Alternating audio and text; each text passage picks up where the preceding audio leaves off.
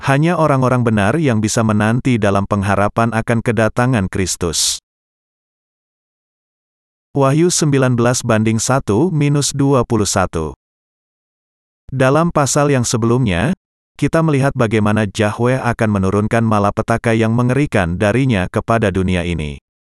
Di dalam pasal ini, sekarang kita melihat Kristus dan pasukannya yang mulia berperang dan mengalahkan pasukan antikristus, melemparkan binatang dan hamba-hambanya ke dalam lautan api hidup-hidup, membunuh sisa pasukan antikristus dengan pedang firman yang keluar dari mulut Tuhan, dan dengan itu akhirnya menyelesaikan semua peperangannya melawan iblis. Isi dari pasal ini bisa dibagi dalam tiga pokok utama. 1. Pujian orang-orang kudus yang diangkat karena Yahweh menurunkan penghukuman malapetaka besar ke dunia ini. 2. Pernyataan dari tibanya saat perjamuan kawin anak domba. Dan tiga, turunnya Tuhan dari surga dengan pasukan Yesus Kristus. Kita semua harus menyadari bahwa Yahweh pastilah dan dengan segera akan menggenapi segala sesuatu yang dikatakannya kepada kita melalui kitab Wahyu. Penghukuman dari Yahweh mereka yang percaya kepada Injil air dan roh dan dengan itu sudah menjadi umat Yahweh melalui iman yang akan memuji dia karena sudah menyelamatkan mereka dari segala dosa dunia. Mari kita perhatikan ayat 3-5, dan untuk kedua kalinya mereka berkata, Haleluya! Ya, asapnya naik sampai selama-lamanya.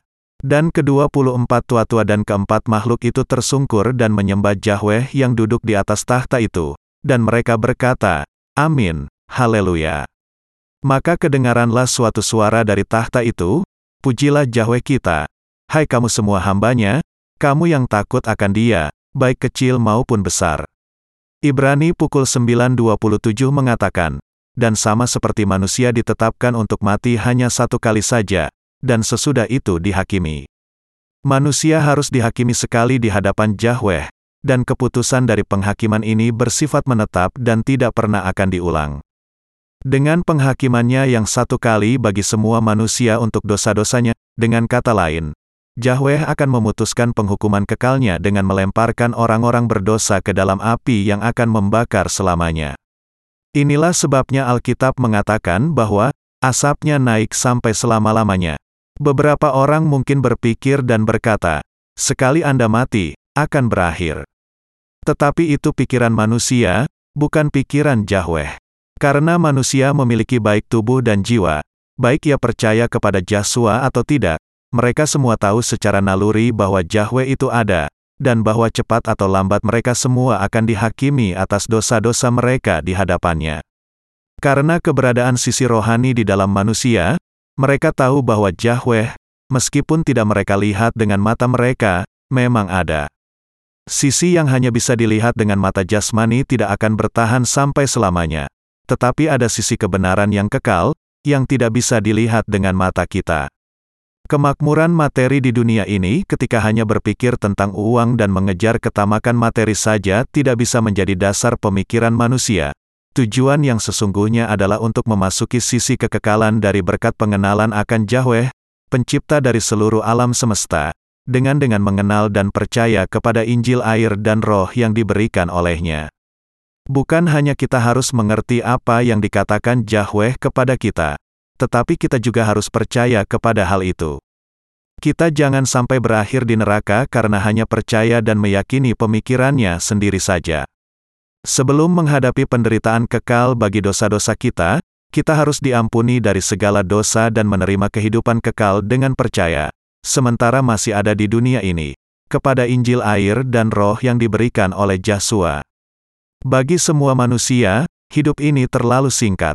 Seperti matahari terbit dan tenggelam setiap hari, perjalanan yang pendek dari kehidupan kita berakhir terlalu cepat, tanpa hasil dan tanpa arti, seolah-olah kita seperti tupai yang lari di roda berputar saja.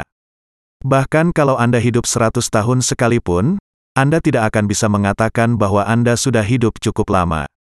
Kalau Anda membagi rangkaian waktu yang kecil-kecil dari kehidupan Anda, seperti yang Anda pakai untuk tidur, makan, pergi ke kamar mandi, dan melakukan hal-hal yang sepele lainnya, dari seluruh masa hidup Anda, Anda sebenarnya hanya memiliki sisa waktu yang sangat sedikit.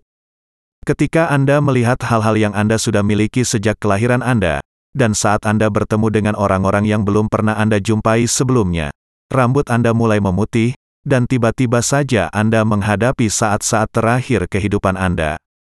Satu-satunya alasan mengapa kehidupan kita sebagai orang-orang kudus tidak bisa disebut tanpa arti adalah karena kita, yang sudah dilahirkan ke dalam dunia ini, sudah bertemu dengan Tuhan yang sudah datang kepada kita dalam air dan roh, percaya kepadanya, dan dengan itu menerima pengampunan dosa kita.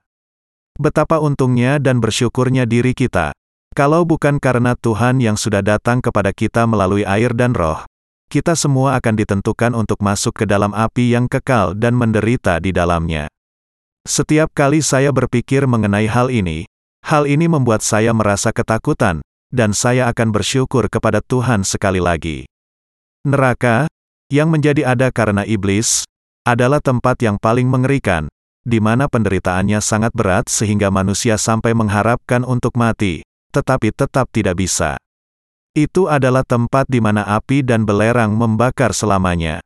Untuk mengenal Injil air dan roh yang diberikan oleh Yesus dengan benar, dan dengan itu menerima roh kudus, Orang harus terlebih dahulu bertemu dengan para hamba Yahweh yang sudah bertemu dengan Injil air dan roh dan yang sudah dilahirkan kembali. Dengan hidup sebagai orang-orang Kristen, siapa saja yang ingin menemukan jawaban terhadap pertanyaan tentang dilahirkan kembali dari air dan roh dan menerima roh kudus bisa diselesaikan semuanya dengan percaya kepada Injil air dan roh. Alkitab menjelaskan bahwa roh Yahweh diberikan sebagai karunia kepada semua orang yang menerima pengampunan dosa dengan percaya kepada Injil air dan roh. Kisah para Rasul pukul 2.38 Hanya mereka yang memiliki roh kudus di dalam hati mereka dengan diampuni dari segala dosa melalui iman mereka kepada Injil air dan roh bisa dikatakan memiliki iman yang benar kepada Yesus Kristus dan hanya mereka yang dengan iman yang demikian yang bisa masuk ke dalam kerajaan Yahweh yang kekal. Yohanes 3 banding 5. Apakah seseorang diberkati atau dikutuk ditentukan oleh apakah ia sudah atau belum menerima pengampunan dosa dengan percaya kepada Injil air dan roh. Mengenakan kain lenan halus, putih dan berkilau-kilauan. Orang-orang yang berpikir tentang masa depan mereka dan ingin memecahkan masalah pengampunan dosa mereka adalah orang-orang yang bijak dan diberkati. Meskipun seseorang mungkin hidup dalam kehidupan yang penuh dengan kelemahan, kalau ia sudah percaya kepada Injil air dan roh dan menerima pengampunan dosa serta roh kudus di dalam hatinya, kemudian orang itu sudah menjalani kehidupan yang paling berhasil. Revelation 19 banding 4-5 mengatakan, dan ke-24 tua-tua dan keempat makhluk itu tersungkur dan menyembah Yahweh yang duduk di atas tahta itu. Dan mereka berkata, Amin, Haleluya. Maka kedengaranlah suatu suara dari tahta itu, Pujilah Yahweh kita, hai kamu semua hambanya, kamu yang takut akan dia, baik kecil maupun besar. Di sini, kata takut akan dia, berarti menerima firman Yesus Kristus ke dalam hati seseorang dan hidup seturut dengan bimbingannya. Hanya orang-orang yang sudah diampuni dari dosanya yang bisa melihat dan memuji Yahweh di dalam kerajaan surga. Tetapi orang-orang yang belum menerima pengampunan dosa mereka akan menderita karena api neraka yang membakar dan kutukan Yahweh. Mari kita melanjutkan dengan ayat 6-9. Lalu aku mendengar seperti suara himpunan besar orang banyak, seperti deso air bah dan seperti deru guru yang hebat, katanya, Haleluya. Karena Tuhan, Yahweh kita, yang Maha Kuasa, telah menjadi Raja. Marilah kita bersuka cita dan bersorak-sorai, dan memuliakan Dia, karena hari perkawinan anak domba telah tiba, dan pengantinnya telah siap sedia. Dan kepadanya dikaruniakan supaya memakai kain lenan halus yang berkilau-kilauan dan yang putih bersih. Lenan halus itu adalah perbuatan-perbuatan yang benar dari orang-orang kudus. Lalu ia berkata kepadaku, Tuliskanlah, Berbahagialah mereka yang diundang ke perjamuan kawin anak domba. Katanya lagi kepadaku, perkataan ini adalah benar, perkataan-perkataan dari Yahweh. Dikatakan di sini bahwa Rasul Yohanes mendengar suara pujian, yang suaranya seperti suara himpunan besar, seperti deso air bah, dan seperti deru guru yang hebat. Suara ini tidak lain dari suara mereka yang sudah menerima pengampunan dosa berkumpul bersama dan memuji Yahweh. Nyanyian pujian ini terbentuk dari, yang pertama, pujian kepada Yahweh yang sudah mengizinkan mereka untuk berada di bawah pemerintahan Yahweh yang Maha Kuasa, memerintah bersama dengan Dia, dan hidup bersama Dia di dalam kemuliaan. Semua hal ini membuat orang-orang kudus diliputi oleh kebahagiaan dan sukacita dan memberikan kemuliaan yang besar kepada Yahweh. Jadi, mereka tidak bisa tidak memuji dia, dan berseru, marilah kita bersukacita dan bersorak-sorai, dan memuliakan dia. Yang kedua, orang-orang kudus meneruskan dengan pujian mereka, karena hari perkawinan anak domba telah tiba, dan pengantinnya telah siap sedia dan kepadanya dikaruniakan supaya memakai kain lenan halus yang berkilau-kilauan dan yang putih bersih. Lenan halus itu adalah perbuatan-perbuatan yang benar dari orang-orang kudus. Apa artinya ini? Artinya bahwa sebagaimana ia sudah berjanji kepada manusia, Joshua akan datang kembali ke dunia ini, mengadakan pernikahan dengan mereka yang sudah menerima roh kudus dengan percaya kepadanya dan dilahirkan kembali, dan hidup serta berdiam dengan mereka sampai selamanya. Pernikahan adalah persatuan antara mempelai pria dengan pengantin perempuannya. Ketika Joshua datang kembali ke dunia ini, dengan kata lain, ia akan menerima dan hidup hanya dengan mereka yang sudah dilahirkan kembali dari air dan roh. Dan itu berarti bahwa ia akan membangun kerajaan seribu tahunnya dan langit baru dan bumi baru serta hidup dengan orang-orang kudus sampai selama-lamanya. Kemuliaan pengantin perempuan yang hidup dengan mempelai pria adalah begitu besar dan tidak terkatakan. Hanya membayangkan mengenai hal itu saja, sudah membuat hati kita begitu meluap dengan kebahagiaan. Ketika dunia di mana Joshua Kristus memerintah tiba, pengantin perempuannya akan sangat bahagia, lebih dari yang bisa diucapkan dengan kata-kata. Betapa bahagianya ketika mereka diperintah oleh gembala yang baik itu, karena Joshua Kristus adalah mempelai pria yang memiliki kebaikan tertinggi, begitu juga pemerintahannya akan akan dipenuhi kebaikan dan kesempurnaan yang penuh. Ia akan memerintah di dalam kerajaan surga. Injil yang hanya satu-satunya yang akan membuat Anda bisa masuk surga. Agar seseorang menerima Roh Kudus dan masuk surga, ia harus percaya hanya kepada baptisan dan darah Joshua. Karena Tuhan kita datang ke dunia ini untuk menyelamatkan orang berdosa dari segala dosa mereka dengan menanggung segala dosa manusia ke atas dirinya, ia harus dibaptiskan oleh Yohanes. Sesudah menerima baptisannya, Joshua sendiri kemudian disalibkan di kayu salib menggantikan kita, dihukum bagi dosa-dosa kita, bangkit kembali dari kematian, dan menjadi Tuhan atas keselamatan yang kekal bagi mereka yang percaya. Tuhan ini akan datang kembali ke dunia, menyambut umatnya yang sudah menjadi pengantin perempuannya melalui iman, dan hidup bersama mereka selamanya. Orang-orang yang sudah menjadi pengantin perempuannya sekarang akan hidup dengan Tuhan di alam dunia baru, berkat yang mulia dan mempermuliakan bagi pengantin perempuan. Anak-anak Yahweh yang diselamatkan kemudian akan memberikan kemuliaan kepada Yesus Kristus dengan memuji dia sampai selamanya. Orang-orang ini yang akan diperintah oleh Yahweh yang akan bersuka cita di dalam kebahagiaan mereka. Dan untuk sukacita ini, mereka akan memberikan semua kemuliaan kepada mempelai laki-laki. Semua manusia sudah menantikan peristiwa ini sejak penciptaan. Peristiwa ini digenapi ketika Joshua kembali, mengangkat mereka yang menerima roh kudus, dan hidup dengan mereka. Yahweh sudah membuat suatu dunia yang baru bagi manusia dan sedang menantikan kita. Kita ada untuk hal ini, dan untuk inilah kita dilahirkan ke dalam dunia ini. Sebagaimana yang dijelaskan bagian ini, dan pengantinnya telah siap sedia. Dan kepadanya dikaruniakan supaya memakai kain lenan halus yang berkilau-kilauan dan yang putih bersih, Yahweh sudah mengenakan kepada mereka yang percaya kepada Joshua Kristus dengan kain lenan halus, yang bersih. Orang-orang yang percaya kepada firman ini, dengan kata lain, sudah menerima pengampunan dosa dan hati mereka sudah diubahkan menjadi seputih salju. Seperti inilah, pengantin perempuan Joshua Kristus sudah dipersiapkan sebelumnya dengan Injil air dan roh. Dengan mendengar dan percaya kepada Injil air dan roh ketika ada di dunia ini, orang bisa dilahirkan kembali sebagai pengantin Joshua Kristus. Iman inilah yang membuat Anda menjadi pengantin Kristus, dan iman inilah yang membuat Anda bisa masuk surga. Mereka yang menanti di dalam pengharapan. Bagian utama mengatakan kepada kita, berbahagialah mereka yang diundang ke perjamuan kawin anak domba.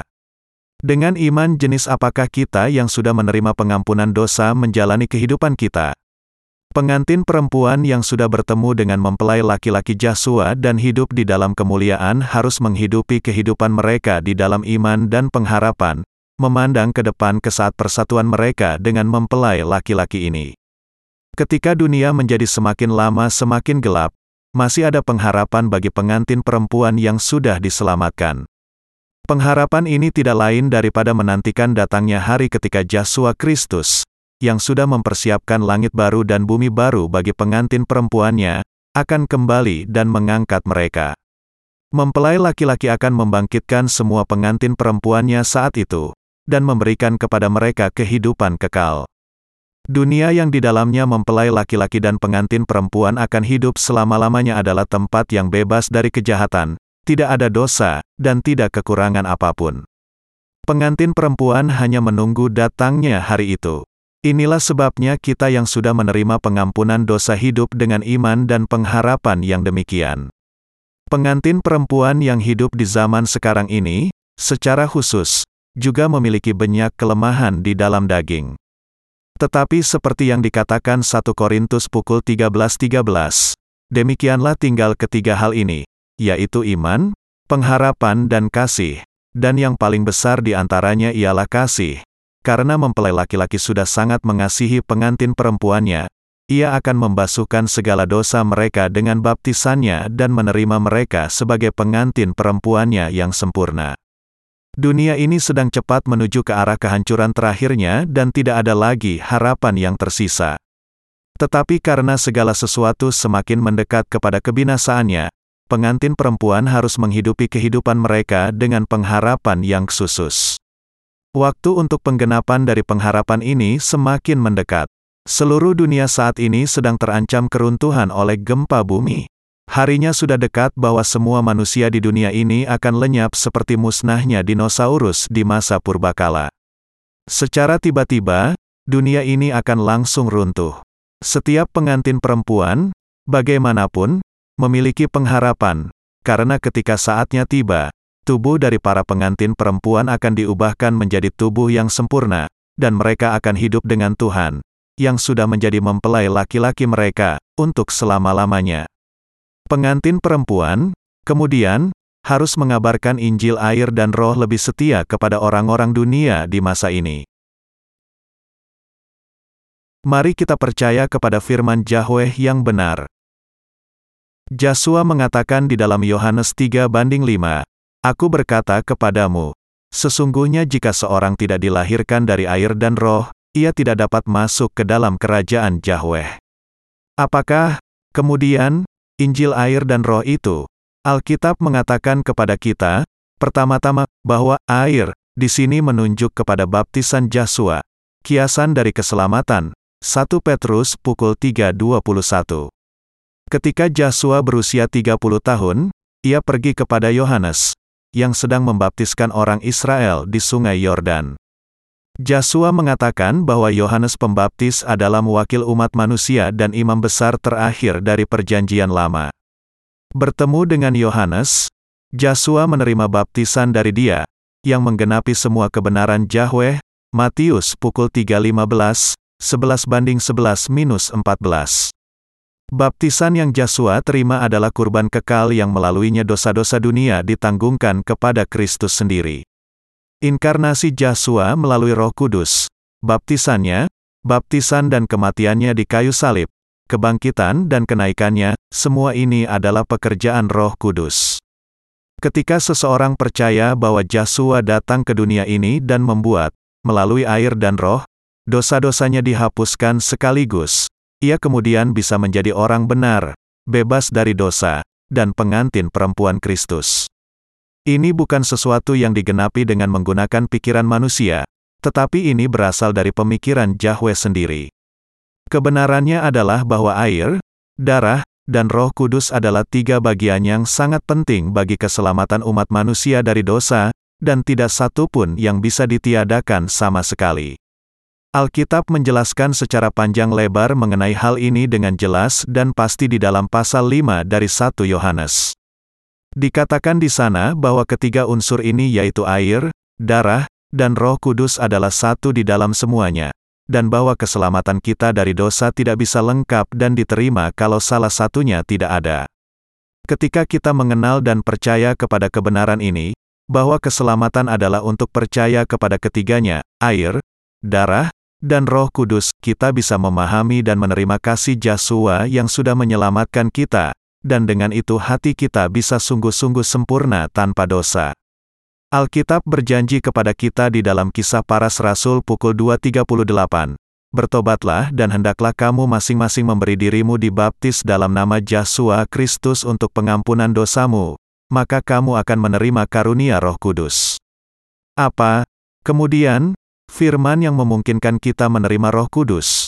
Ini tidak lain dari firman baptisan Yesus, air, kematiannya di kayu salib, darah, dan keberadaannya sebagai Yahweh, kebangkitan dan kenaikan, roh kudus. Firman keselamatan ini sebenarnya sudah dinubuatkan di dalam tulisan Musa dan nabi-nabi lain di dalam perjanjian lama, dan digenapi serta disaksikan di seluruh keempat kitab Injil dalam perjanjian baru. Juga, keselamatan kekal pengudusan yang digenapi sekaligus, secara terperinci dijelaskan di dalam kitab Ibrani, yang berulang kali menyaksikan kebenaran Yahweh, yang sudah kita terima melalui iman kita. Meskipun semua manusia di dunia yang penuh dosa ini menghidupi kehidupan daging dan sudah sangat jauh dari hadirat Yahweh, ia harus menerima pengampunan dosa yang ditawarkan Yahweh, dan menghidupi kehidupannya dengan menempatkan pengharapannya di surga. Inilah karunia Yahweh yang diberikannya kepada manusia kita semua harus menerima anugerah yang diberikan secara cuma-cuma kepada kita. Percaya kepada firman bahwa Tuhan kita akan kembali, membangun kerajaannya yang baru, dan membiarkan kita hidup di dalamnya adalah pengharapan kita yang benar. Kita harus hidup di dalam pengharapan ini, dan inilah yang sangat saya percayai. Tahukah Anda berapa luasnya penyebaran dosa di dunia ini? Dibandingkan dengan masa air bah Nuh, dosa-dosa di zaman ini lebih luas tersebar. Di zaman Nuh, melihat bahwa pemikiran manusia senantiasa jahat, Yahweh memutuskan untuk membinasakan dunia yang pertama dengan air bah, memerintahkan Nuh untuk membangun bahtera, dan menyelamatkan mereka yang masuk ke bahteranya karena percaya kepada firman-Nya. Meski Yahweh mengatakan bahwa ia pasti akan menghukum dunia dengan air, hanya delapan anggota keluarga Nuh yang percaya kepada firman-Nya. Mereka kemudian membuat bahtera selama masa seratus tahun, dan masuk ke sana untuk menghindari air bah. Ketika mereka melakukan hal itu, Yahweh mulai menurunkan penghukumannya ke dunia yang pertama. Langit mendadak berubah menjadi gelap, dan hujan yang sangat deras mulai mengguyur. Mungkin hanya dalam waktu satu jam, air kemungkinan sudah mencapai setinggi bangunan berlantai tiga. Jadi kalau hujan berlangsung 40 hari, seluruh dunia tenggelam oleh air itu. Seperti Nuh dan keluarganya masuk ke dalam bahtera dengan kepercayaan bahwa suatu dunia yang baru sedang dibuka. Anda dan saya juga harus hidup di dalam pengharapan yang demikian. Sama seperti mereka bisa membangun bahtera sampai 100 tahun lamanya karena mereka percaya kepada Yahweh. Saya percaya bahwa kita, juga, perlu bertekun di dalam memberitakan Injil. Yahweh mengatakan kepada Nuh, Buatlah bagimu sebuah bahtera, Kejadian pukul 6.14. Firman ini menjelaskan kepada kita bahwa agar kita mempertahankan iman kita sendiri, kita harus terlebih dahulu menyerahkan diri sepenuhnya kepada Tuhan dan untuk memberitakan Injil. Meskipun orang-orang yang dilahirkan kembali memiliki harapan, tidak ada pengharapan bagi mereka yang tidak percaya kepada Injil. Yang ada hanya keputusasaan bagi mereka yang tidak percaya kepada Injil. Baik orang mau percaya kepada Injil air dan roh atau tidak, kita tetap harus memberitakannya kepada mereka dengan iman. Zaman sekarang ini adalah zaman di mana manusia harus percaya kepada Injil yang benar secepat mungkin. Mereka yang percaya kepada Injil yang kita beritakan akan menemukan kebahagiaan, tetapi mereka yang tidak percaya hanya akan menerima kutukan. Mereka itu, yaitu, orang-orang yang tidak percaya kepada Injil, adalah orang-orang bodoh yang hanya akan menerima penghukuman kekal Yahweh dan dilemparkan ke dalam neraka. Jangan kehilangan pengharapan Anda. Kalau orang-orang benar sampai kehilangan harapan, hanya kematian yang ada di depan mereka. Kalau kita tidak memiliki harapan, kita tidak akan memiliki kerinduan, ataupun tertarik, atau memiliki alasan untuk terus hidup. Mari kita, karena itu, hidup dengan pengharapan. Di zaman sekarang ini, hanya mereka yang percaya kepada Yesus dan sudah dilahirkan kembali yang sungguh-sungguh berbahagia. Bagi manusia, satu-satunya pengharapan yang tersisa adalah untuk menerima pengampunan dosa, yaitu tidak ada pengharapan yang lain kecuali untuk menerima Roh Kudus. Ketika manusia diampuni dari segala dosa mereka, mereka bisa memiliki pengharapan dan hidup berbahagia selamanya. Tetapi kalau tidak, hanya kebinasaan yang menantikan mereka, karena mereka tidak akan bisa memiliki Roh Kudus adalah karena saya sudah menerima pengampunan dosa saya sehingga saya bisa hidup di dunia sekarang ini dengan pengharapan.